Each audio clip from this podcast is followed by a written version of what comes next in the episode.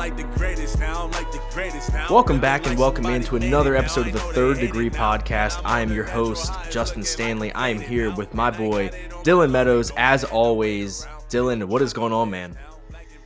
A lot going on, Justin. Um, I uh, I woke up about, what, fifteen minutes ago? Or like fifteen, twenty minutes ago? So I'm, uh, yeah, I'm just still... waking up. I was off today. You're, you're well rested. Yeah, I'm definitely well rested, uh, and just yeah, man. It's it's been a good day already. Um, I was off, so I didn't really have anything to do. Thankfully, everything was just kind of just put together for me uh, as far as what I needed to the last couple days. So you know, the last couple days, uh, I worked. Uh, I should probably turn the notifications off as well, so that doesn't happen. But yeah, man, it's been a good weekend. Uh, excited about college football. You know, that's thankfully back. Didn't really care much about the, the games last week, and especially even like the last little bit of preseason games didn't really care for. Um, I'm just happy that the real stuff is back. That's all that matters to me. Yeah, absolutely, man. I mean, you got big Thursday night college football matchups tomorrow. Obviously, the one game I'm paying close attention to is Penn State. So I'm excited for that. I'm also not excited for that. Let's say they're on upset you know, watch. To, you know that, right? Uh, it's, dude, I don't even know at this point why it's like on upset watch. Like they're just not that good. They're not. There's no expectation there that they're going to be good. I expect nothing from them. So to call it an upset watch, and all these networks are like, oh, predicting this upset. Eh, come on, guys.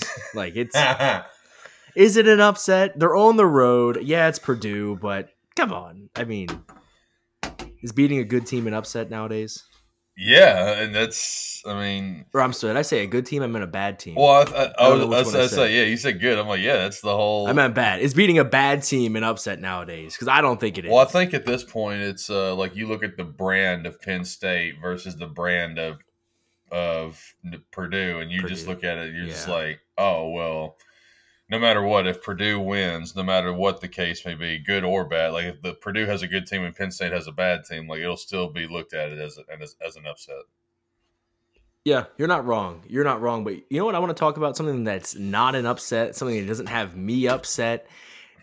It's the breaking news we had, what, two hours ago, two and a half hours ago, is that everyone's favorite receiver, first round pick from the twenty twenty draft, Jalen Reagor, the notorious draft pick that was taken above Justin Jefferson that had me punching my living room furniture, was traded to the Minnesota Vikings for a return that was more than what the Dallas Cowboys got for Amari Cooper. I did Cooper. see that too. That was that was wild. Pure wizard wizardry from Mister Howie Roseman, man. That dude is on freaking fire after his couple year hiatus of being able to wheel and deal and get some get some you know, a team together that can really compete. In two days, he has pulled off getting Chauncey Gardner-Johnson, Mister C D Deuce from your New Orleans Saints, which obviously had Rob and I very excited, had you upset. I think all of Saints Twitter, the Louisiana, New Orleans Twitterverse collectively was pissed. Like absolutely pissed. I mean, did you see people that were not pissed? No, uh, pretty much everyone that had an input or anyone who had a take, it was, yeah, it was just all like upsetting because, and Justin, I think that's, be, I think that's, uh, that just shows as to how quickly this happened and how quietly it happened and realistically how, how, I guess, broken fast it got. Like just uh apparently, you know, C D Deuce just stopped talking to coaches. He stopped answering his phone. He ghosted some people from the front office. Like it, like again, it turned sour quick.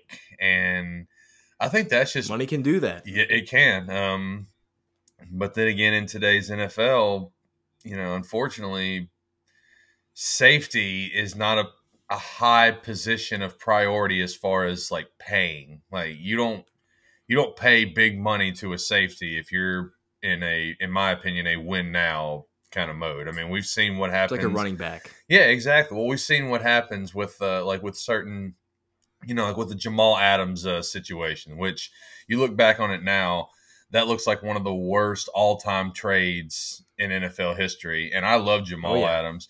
Uh, I also love Minkah Fitzpatrick. But with the Steelers, they're a little bit in a different situation because they're paying top dollar for their defense and they're paying basically peanuts for their offense. So they at least have the – I guess the resources to at least pay money to the the safety, just because they're not paying any money to anyone on the offense, you know, just yet. Not yet. Yeah, exactly, just yet.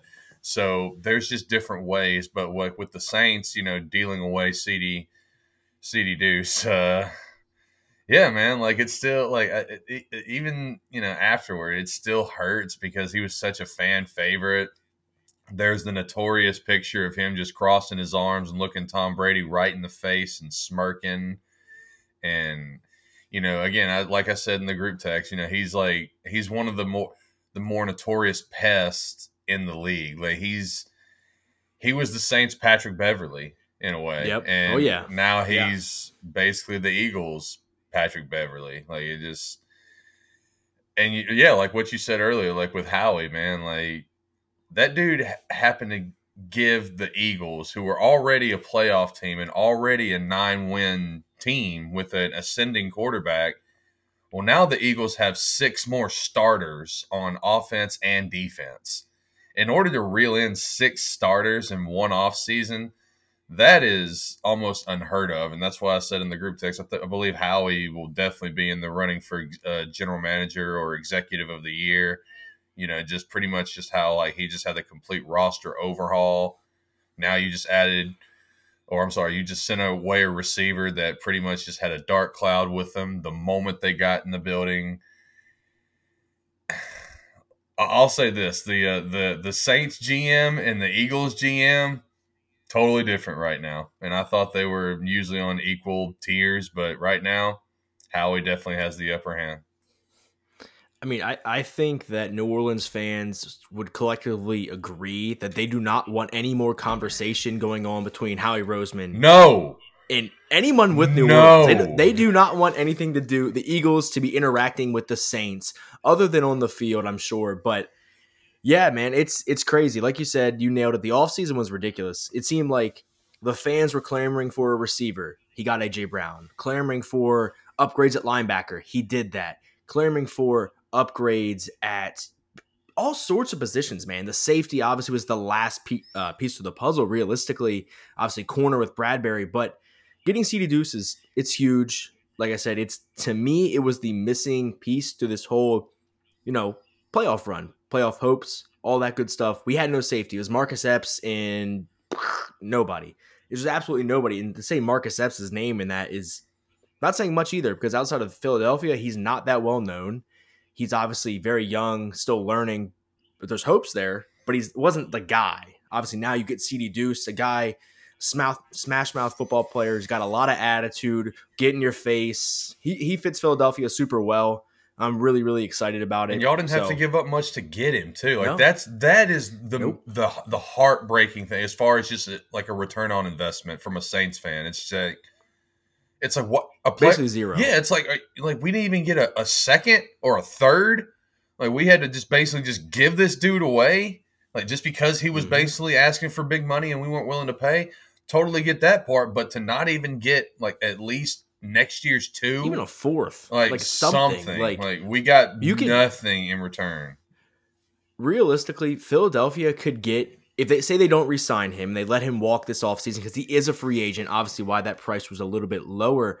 But they could realistically let him walk and get a higher return on the investment there than what the Saints did getting trading him to Philadelphia. Say he signs big money somewhere else. You can get a high comp pick, way higher than what the Saints got from Philadelphia to send him away. So the Saints moves there. I don't understand it unless it was like a weird holdout situation, which I really doubt it would have went that far.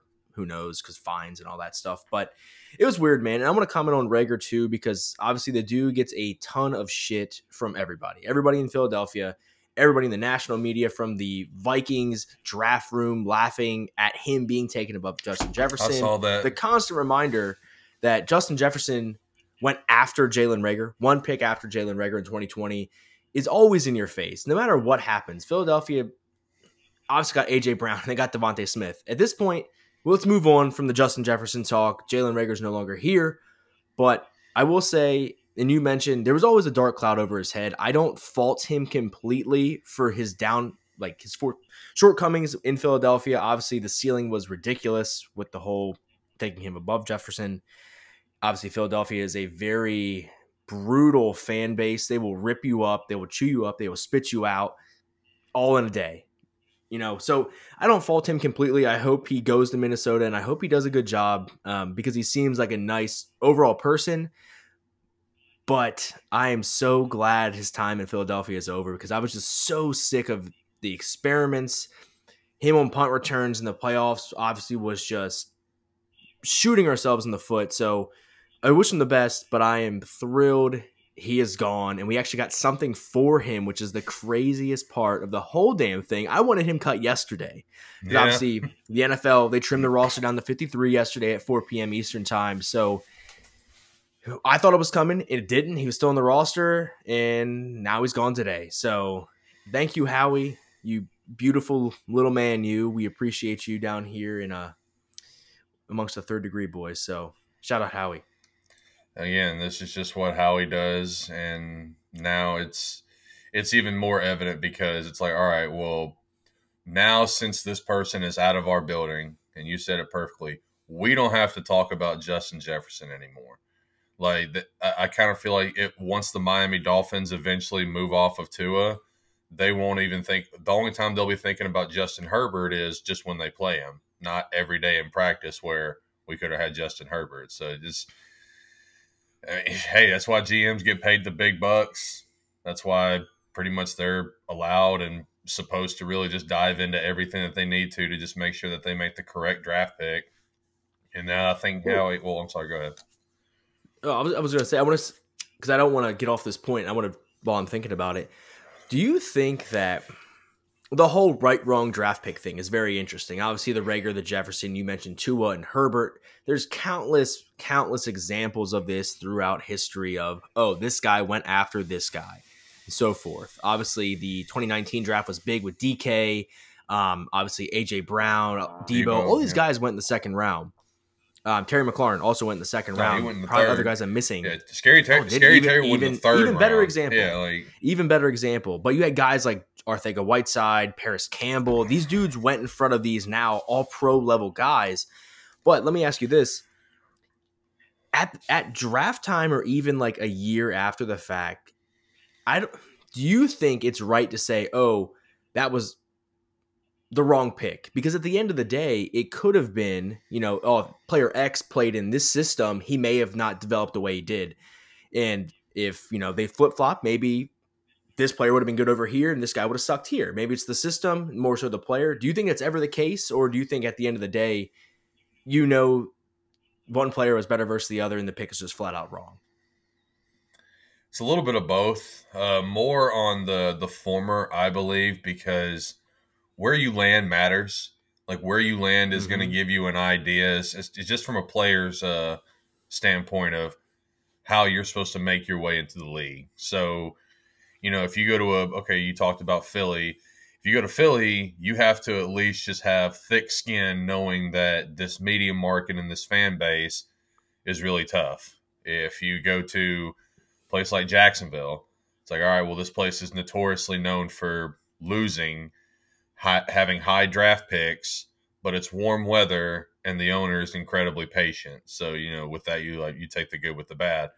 Um, hell, even the New England Patriots, when you go there, it's the Patriot way. It's Bill Belichick's say-so. So in a way, I mean, it, it could deal with talent, but in t- Justin, not only in today's, you know, N F L society, I just think to the, in today's society as a whole, it, talent's not just going to cut it anymore. At one point in the N F L and at one point in just regular society, if you had talent, then everything else you'll just kind of learn as you go. But nowadays where, I mean, people already who aren't as talented, but just have a good work ethic and, and just work hard and just do what they need to do to outwork talent. You know, that just really just plays off so much better. You know, there's the old saying of, you know, um, hard work will outwork talent when talent doesn't work hard. And that's a little bit of mm-hmm. how it is, again, just in the N F L and in regular society. But I also feel as though it has a huge emphasis on where you land. Yes, the system that you play in, how you're going to be coached, and also the players around you. So with like a, like a wide receiver or like all these people that we've been talking about, they're incredibly reliant on the quarterback getting them the ball. Incredibly reliant. Problem is they can't pick the quarterback unless they're a free agent. They can literally pick the quarterback. You get drafted, you go into the building, the quarterback is who the quarterback is, and you have absolutely no say-so with that. Hell, you have absolutely no say-so of who the wide receiver is behind you or, hell, even above you if, you know, if you're the number two. So I think it really det- determines on where you're drafted and also the coaching slash system that you're going to be in. Because, again, some players just eventually the cream rises to the top. Eventually. Like, the good players are always going to stand out no matter what. That just, it is what it is. But if you're set in with a better situation and a better circumstance, you can pop much quicker. That's why – well, that's why just like with quarterbacks, like Justin, we've seen – We've seen all these quarterbacks have all these like like these camps and these like um, these personal trainers and everything. We've seen everyone pretty much have more access to honing on their craft a lot more than we've ever seen. So that's why I think the uh, the patience is, you know, kind of, you know, you know, downsizing a little bit for all these position groups, because everyone expects you to just come in and just start playing like. And that's why I think, like, with N F L veterans, you even hear about, like, with practice stories, like, they can tell within a few practices whether or not someone's going to make it. And, like, for someone like us where we have to just sit and watch how everything plays out, takes us about maybe up till th- Thanksgiving or also to the end of the season just to figure out how everything's going to uh, play out. That's why I always say give it till Thanksgiving, because – you know, at that point, that's enough of that's enough games to give you an idea of what type of player, what type of situation the player is in. But I mean, and Justin, what sucks is that most of that is out, completely out of your control. Completely, mm-hmm. The only time where you have an interest in uh, in leverage as far as like where you want to go, how you want to play with, who you want to play with, is literally just free agency. But if you're a good player, you're probably never even going to sniff free agency. Like, you're never going to get, hopefully, you, hopefully, but you know, there's also the player empowerment. That's a little bit like N B A ish in the N F L, just simply just like, I want out, or I'm not, or I'm going to show up to camp, but I'm not going to practice, or I'm going to show up to practice, but I'm not going to do anything. You know, there's that, but I guess it's just difficult because of just like the new C B A and just how everything just realigns where it, it, it well, it's tough because again, you, I, I guess the easiest way for me to just simply answer your question without going on an elongated rant again is circumstances and timing and coaching. Yeah. Yeah. Cause I mean, what I've always said, people who criticize the Reagor pick, and trust me, I was team Justin Jefferson. I was on Justin Jefferson since. Well, there were so many he was mocks. Being mocked there. Yeah, exactly. There were so oh, yeah. many mocks that had y'all selecting oh, yeah. him. Like it was like to it the was point like, to where he looked at property in Philadelphia, in Jersey. He was look like he he thought he was going there. And I'll say this about Jefferson because I trust me, I was one who I liked him a lot. I didn't know he would be this. I mean, he's obviously incredible. He's one of the best receivers in the game already. But I said, honestly, if he came to Philly in the state that they were in, you know, in twenty twenty, in that season, with that was just a disaster. If he came there that year, he would not be the guy he is right he now. He doesn't I have promise a you that. Person like Adam Thielen to be a vet and teach right. him. Like he would have to be the number one receiver, the guy carrying the load. Yeah, exactly. Like he yep. doesn't have that mentorship to kind of develop and come along. He doesn't have an elite running back or a veteran quarterback to at least help him. You know, nope. find his way quickly.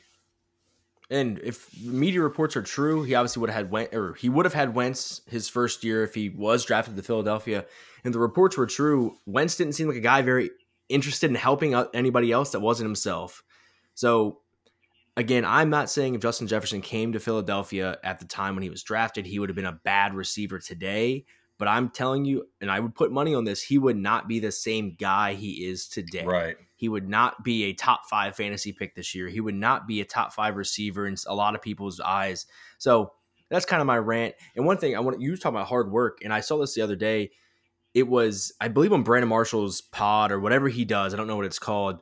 They were talking to, I believe, Derwin James, and they asked him some of the toughest people he's ever had to guard in the league or, you know, prepare for. One of the people he shouted out to the people in the, the platform surprise was Hunter Renfrow. And if you want to talk about hard work and obviously, you know, being more than what meets the eye and being more than just maybe not the most physically gifted person, your example is Hunter freaking Renfrow, because that dude looks like my accountant. He looks like he should not be in the same like atmosphere or planet as D K Metcalf. But that dude is getting respect from Pro Bowl, all pro caliber players, defensive players. Because they know. For how hard he works, man. They He's, know. He is incredibly talented. He elite route runner. He's got great hands. He was a huge part of the Raiders offense. It's going to be a huge part of the Raiders offense this year as well. So, yeah, I just wanted to shout him out because he is literally the ideal example of, you know, outworking somebody who might be more talented than you based on just physical attributes. Right there. He is staring you in the face of just working hard and it paying off. So shout out to Hunter Renfrow, man. But listen, I want to I want to change gears a little bit. We're talking about letting guys go. Let's talk about a team that decided to keep someone we all expected to be off the roster on Tuesday at four o'clock Eastern time. That's Mister Jimmy Garoppolo. Jimmy G stays in San Francisco to everybody's surprise. He obviously renegotiates his deal. I believe it turns into like a one-year contract, the most guaranteed money for a backup quarterback in all time, of all time, I should say. And do we have another Tua Fitzpatrick situation? Um, obviously not in Miami this time, but in San Francisco with Mister Trey Lance and Jimmy G. What what the hell is going on, Dylan? Well, as much as we want it to be Trey Lance season, we're not at practice. We're not in those meetings. We're not we're not in those film rooms answering questions from coaches. So we want it to be Trey Lance season, and I'm guessing that the Niners do as well, but right now he hasn't shown them the to, he hasn't shown them the confidence that he need or I guess what I'm trying to say is he hasn't shown them what he needs to show them in order for them to feel comfortable moving off of Jimmy Garoppolo. Like, it was literally only a matter of time, and they did everything that they needed to do to really put him in position to, again, just be the guy and take the job. But he just hasn't. And, you know, you got guys in the locker room and that love Jimmy Garoppolo, and we're probably well aware that Jimmy Garoppolo is not going to be on the team, so they have to – you know, get adjusted to the way that Trey Lance plays. But again, you know, in practice and in some of the preseason games, you're just seeing like, you know, this guy still needs to learn how to play quarterback at a professional level. Say what you want about Jimmy Garoppolo. And yes, he is a flawed player, but he knows how to win, and not just win. He knows how to win specifically in January. Like, he knows how to win big playoff games and go to deep playoff runs. And people forget Jimmy Garoppolo has been a backup before. Like, it's not like he is coming into the league and was the instant starter in New England. And, you know, he was supposed to be the heir apparent, but, you know, Tom Brady, you know, strong-armed and was like, get this guy out of here. I know how much you love him. Get him out of here. You know, just, you know, it, it is what it is. So for him to be a backup quarterback and, yeah, how you kind of put it, the two of Fitzmag- or Fitzmagic uh, deal, it's, That's that's literally how I took it when I saw the news. I saw it as, okay, well, they want it to be Trey Lance's team. He's not performing how they want him to, so they're going to keep around what they believe as another starting quarterback. And another factor, Justin, health. Like, both of these quarterbacks have been hurt. Uh, even when Jimmy Garoppolo missed those games, I mean, hell, Trey Lance got hurt in the games that he was playing in. So that's also just the, uh, I guess, insurance policy to whereas if Trey Lance does get hurt, Jimmy can just literally just step right in and, you know, business as usual. I think they did. You don't do this unless you have a rookie quarterback specifically a rookie quarterback contract to play with. And you also have impending contracts like Nick Bosa or a possible extension for Fred Warner. Um, you know, uh, if Trent Williams decides to redo his deal and renegotiate, just whatever the case may be. Now you have a little bit, uh, you go from Jimmy Garoppolo being a, I believe a twenty-seven or a twenty-eight million dollars cap hit to, I believe now it's just six point five, which is also great, especially for Jimmy Garoppolo, because if he was to get traded, you know, now that cap hit has significantly dropped. Again, almost more more team friendly, specifically team friendly. So if someone happens to get hurt and they're a Super Bowl roster, like, and let's just say this this happens. I hope it doesn't happen, but let's just say it does. Let's just say Josh Allen um, gets hurt and he's going to be out for maybe two months. All right, well, Jimmy Garoppolo sounds really great for just eight games for the Buffalo Bills.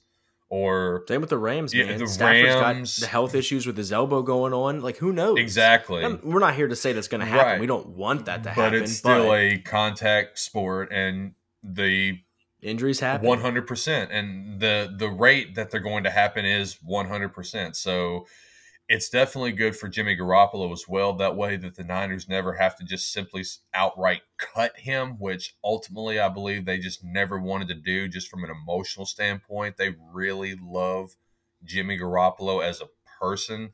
And, you know, people forget that when Kyle Shanahan and John Lynch got the job, you know, they were the ones to initially just start believing in Jimmy Garoppolo to be a starting quarterback. And the hell, they, they gave up just a second round pick, but to them, it's a second round pick for a backup, and they didn't want to go through the whole process of actually cutting him because uh, f- uh, from what some of the reports I read, they were legitimately worried that he could go to Seattle. Like Seattle could actually yeah. Oh, yeah. offer him. 'Cause where else would he go? Right. Where else? There's nowhere else he would go, and you're just going to feed your one of your biggest rivals over the past ten years. You're going to feed him a starting quarter or feed them a starting quarterback, which could honestly make them not, I wouldn't say relevant, but it makes them a hell of a lot better. Much better. Yeah, it makes them annoying. It makes them a thorn in your side if they have a competent quarterback who, as you said, has got it done in January. He's been to the Super Bowl. He's been to the N F C Championship game multiple times. Year. Yeah, last year. Just hit my mic. I was so excited about Jimmy G in the championship game, but he's been there, man.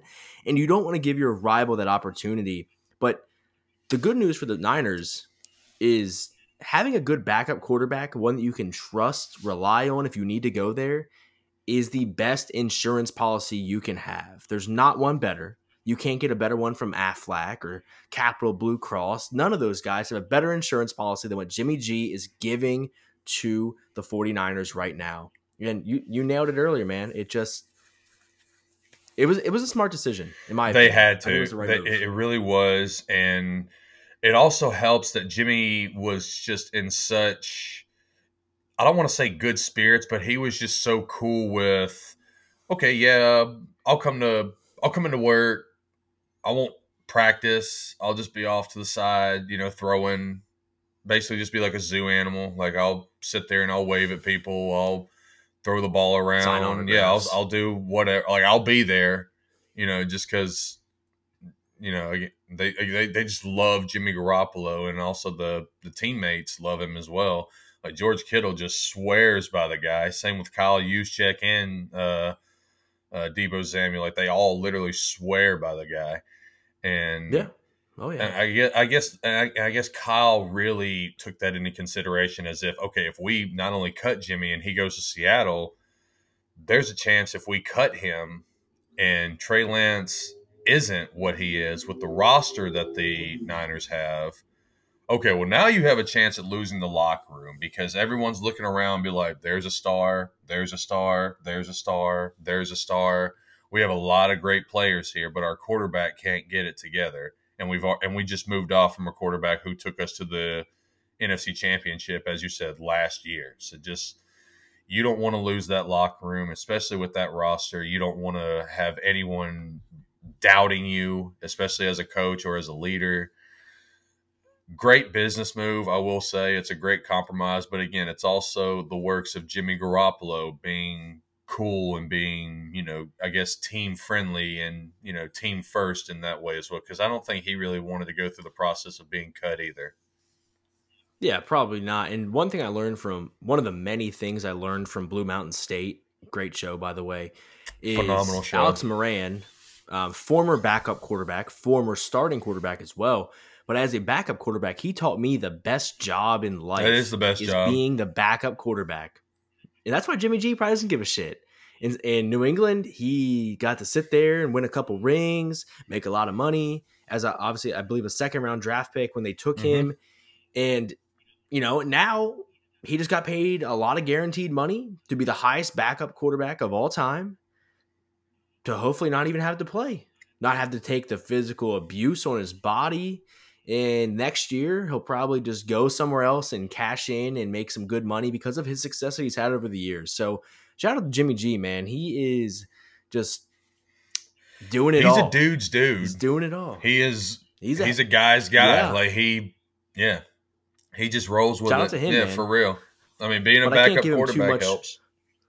Yeah, but I can't give him too much love because my wife thinks he is just the hottest thing Yeah, on planet Earth. That, like, if she saw the 49ers were on T V, she would be like, oh, my God, Jimmy G, is he on? And I'm like, get the hell out of here. Go back to your freaking TikToks. You can't even dr- out of yeah, here. You can't even draw a jawline that good, and he's got it. It's mm. it's like if you're a, yeah. an artist, like just to get that form of and just the way of how strong Michelangelo it looks. Couldn't yeah, like just to have that strong of a jawline, like, bro, like, man, save save some for the rest we're, of we're, us. Save some for the rest of a- us. We're going down a weird path, man. But listen, I want to go over a few more topics before we get out of here. One of the things being the Raiders. Obviously, the Raiders have been a very hot topic all offseason with all the moves they made from, you know, even going into last year with the Gruden situation. Or yesterday. This, that, and the yesterday other. Is what caught my oh, eye. Yeah. That's why. That's, that's what I want to talk about them. Because, and I think we're on the same page here. Obviously, what they had to do when it came to cuts at the end of the day, is that what, is that where your head's at? Yeah, like, or is your head somewhere else? Well, okay. I, I mentioned in the group text, like, the Raiders yesterday showed me as a non-Raider fan and got me excited. Again, as a non-Raider fan, they literally drew a metaphorical line in the sand, and they're not. They're saying just no more. They're they're basically just yep. like just no more nonsense. Like the mm-hmm. players that Gruden and Mayock brought in, every one of them get out of here. Every single yep, one, draft every class. one of them get out because they were nothing but reaches, and you know we're just going to draft on potential or draft on uh, pretty much just uh, speed. Well, speed and just again just speed and expectation and.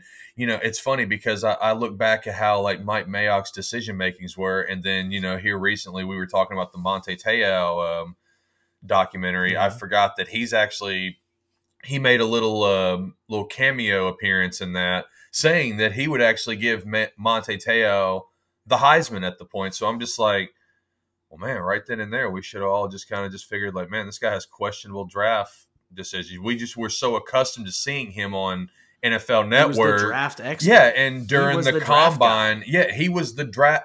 Everyone went to him as far as like rankings, position groups, mm-hmm. and now when you actually have the chance to put all of that on a that you put on your resume, you have a chance to show why you're that person and the players that you chose when you chose them.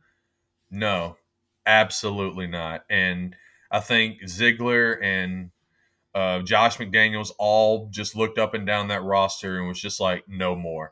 Not we, we don't no. need him in it. No more. I mean, Alex Leatherwood, when the, I remember, I forget. You see who claimed no, I, him? I the Bears. Yeah, that's how desperate right? they are. That's how bad. Oh, yeah. They claimed like, they claimed like five or six they, players yeah, today, which they is were. Insane. Yeah, it was one of the most. You're right. You're right. You, it's like you're mean. You mean to tell me, and I'll get back to Alex Leatherwood here. He's going to get my peace of mind. But you mean to tell me the Bears, when they cut down the fifty-three, they saw five to six players that got cut from other fifty-threes that were better than the best they had. That is unheard of. Three wins, maybe. Absolutely unheard of. Maybe three wins. Maybe. I said it before. I said it last season. They had a few extra wins they shouldn't have had last season, in my opinion. They are the worst team in football. I don't think it's close. I don't care how good Justin Fields plays or how well he plays, excuse my improper English, but they suck. They put together, they have one of the worst assembled like offenses I've probably ever seen. It's it's ass. They are ass. Now, speaking of ass, back to Alex Leatherwood. When they drafted Alex Leatherwood, I was out and about. I was excited. The Eagles got Devontae Smith. I was hype. And then I see in the first round they drafted Alex Leatherwood, and I just go, who? Who? Like what? Where on my report is he? Because he's not even on like the first three pages of my draft guide that I got from Mike Mayock. No, I'm just kidding. But it's just a joke, man. Like it was taking Farrell at what, number four, four. the two years prior and to that. Damon Arnett, um, pretty high. Uh, Ruggs, yep. They kind of took kind of like where he was like supposed I mean, they to took go. Him above Judy and C. Yeah, like he was the very first one. Just because he was fast. Yeah, exactly. I mean, they took Josh Jacobs in the first, which even that whole strategy, if you look back to like the behind the scenes, it might I don't know if they were Hard Knocks that year or they what the deal was, but they were panicking because they thought the Eagles were going to take him because the Eagles, they let Philly jump in front of them to take Dillard, unfortunately. But they, they're like, oh, well, look, look what we did. We allowed them to take him. I'm like, how do you, if you're that set on a guy where you're like stomping around your draft room, why do you even let that happen? Like, just the inadequacy of that, that draft room, the front office, everything that the Raiders did during that Gruden era was a joke. So I'm happy to see them hopefully moving in the right direction, making these smart decisions. They are. Um, And obviously, looking for a big, I'm looking at the Raiders to have a big, big season, as I think you are, as I think a lot of people are. So I'm excited for the Raiders. Just, That's for damn sure. Justin, some people are picking them as an under, like an underrated Super Bowl team. They're saying that this team could make the Super Bowl. Like that's how possible. Possibly I mean, good. If you can be. make it out of that division, if you can make it out of that division alive and maybe win that division, yeah, someone's got to finish last battle in that tested. division. Someone has to finish last, and I think who finishes last on the spot? Who is it on the spot? Oh yeah, on the, who's going to finish last in that division? That's tough. Broncos. Ooh, I was going to say the Broncos too. Well, just because they're the, even though they brought in Russell Wilson, which is a huge improvement, they already had an amazing roster. They also have a first-time head coach who. I read a report, and I got major Brooklyn Net vibes. Justin, I'm talking oh, major. Geez. Well, it's just because of what Russell Wilson said. Russell Wilson. Does he say more than Broncos country, let's ride? Like, did something else come out of his mouth? Well, I mean, that obviously, you know, just for P R, P R clout, he has to say that. So, mm-hmm. no, Justin, like he was, you know, you remember how the Brooklyn Nets were uh, Kyrie Irving and Kevin Durant were just like, man, we don't really need a coach. It's more of a, you know, like I could be the coach. K D could be the coach. Like, you know, Steve Nash is, is just kind of there. Well, Russell Wilson was talking about a partner. He, he used the term partnership with Nathaniel Hackett, saying it's like, well, you know, Nathan and I just kind of work together. You know, we don't. I don't look at him as a coach. He doesn't look at me as a player. We're partners in this term. And I just, when I read that, I just thought, oh boy, oh boy. Yeah, I don't like that. Here it comes. Rob's not gonna like to hear that either. Rob's gonna be pissed. Here it comes, and major Brooklyn Net vibes. So the moment that he said that, plus that Nathaniel Hackett is a first-time head coach, Russell Wilson's a veteran quarterback, but. There was talks of, you know, is he kind of is he kind of gaining a little bit more weight than he is, or if he's, you know, kind of losing a little bit more of his deep ball ability. But I mean, there was just all those speculations, so to speak. But to me, it's just again, just because the Broncos are just they have the more questions, and again, people, I have the Chargers winning that division.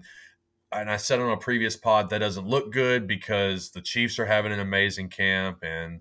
Their playmakers are already emerging. Um, I don't think the Raiders are too, too much of a threat to the Chargers because I think the Chargers just have a better roster. But um, the the Raiders are coming. And, yeah, like you said yesterday. There's, just, there's no wrong answer. There's really not. Well, there isn't, but then again, there is. Because, again, Justin, like at the end of the day, this is a win and loss business. It, it yeah. is – are you winning or are you losing? And – normally the team with more question marks and the team with a quote unquote noisy offseason, those are the teams you want to kind of stay away from. And I just literally put those two facts into consideration, and that's why if I had to choose right on the spot a team to finish last in that division, it would be the Broncos, even though some people are picking the Broncos to make the Super Bowl. But it sounds like, you know what? I put my money on that before they got Russ. I always take a real sleeper Super Bowl pick just because you never know. Like Rob almost did it. Um, he did it with San Fran when they made the Super Bowl a few years ago. But I put my money back, way back on the Broncos. So I kind of hope they get to the Super Bowl. But I do think they finish last. I'm with you. Well, I mean, even finishing last in that division can still win you possibly nine games. It's not like, yeah, you, like I mean, that, that division is going to be so tough. And they're and thankfully, they're just going to beat up on each other. And that, I mean, that, that should be battle tested. Well, that's just good news for the rest of the A F C specifically. It's like, all right, well, if we do happen to get one of these teams in the playoffs, more than likely they'll either face each other in the first round or they'll face each other in the second round, you know, because obviously mm-hmm. some team has to win a division. Let's just say the, let's just say just for argument's sake, the Chiefs win the division, but they're the two seed instead of a one seed. And the Chargers, no yeah, exactly. So, but the Chargers, they're, um, or I'm sorry, not the Chargers. Let's just say the the Ravens just happen to just sneak into the playoffs, and they're in the number seven seed. So now you have, for a third time, the Raven, or I'm sorry, the Raiders playing the Chiefs in the playoffs. And you just, if you're looking at that from a perspective of, uh, you know, like a Buffalo Bills or, um, like, uh, hell, even the, the Tennessee Titans or the, the Colts or the Bengals, you're looking at that like, okay, let them do, like, let them deal with that. Like, let they're, they're yeah. way over there. Someone's going to win or lose that game. We feel much more confident about our matchup just because we're avoiding the A F C West.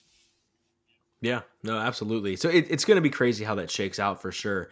Um, one thing, one other thing I want to talk to you before we before we wrap this thing up, and it doesn't have to be long because I think it's bullshit.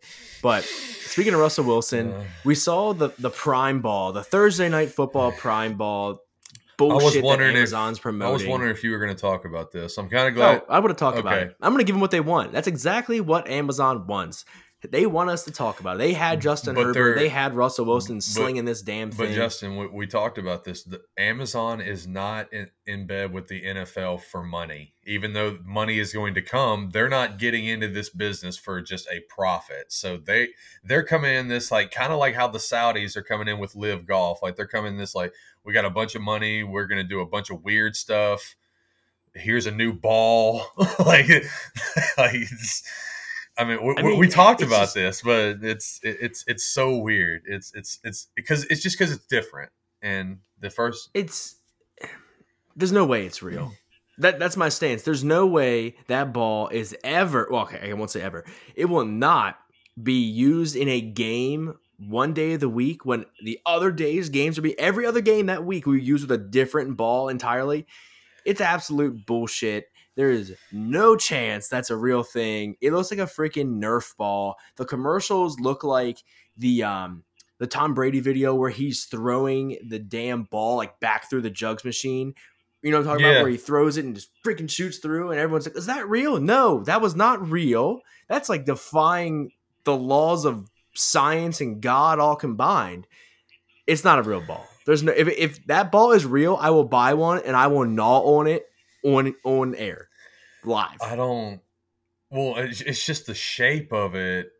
It, it it it looks like Hey Arnold's head. It does, because it literally they've taken the ball and they've deflated, pun unintended, and yeah. they've elongated. elongated it. Yeah, so it's basically just that's why I like the Apple or not the Apple but like the Amazon like, you know, little smile that they have. That's why they try to like That's that's exactly why they do yeah, it. Like it's bullshit. It, it's not it, real. That's, well, I mean, it's real. It's real, but it's, but it's like it will not be in a game. Well, not only that, Justin, mark my words. It, it's odd because you you mentioned Justin Herbert, uh, we saw Russell Wilson throw it, and I think there was someone else that like had a video of them throwing it where it just looks like the ball just travels at a greater distance just because it's just so it's like it's like thinner, a hundred mile per hour faster. Yeah, like out of their it's hands almost as videos. If dude, um, uh, dude, perfect is uh, you know, controlling that ball or like something that like they would like mess with or anything. You know, just dude, it's ridiculous. It, it looks. So,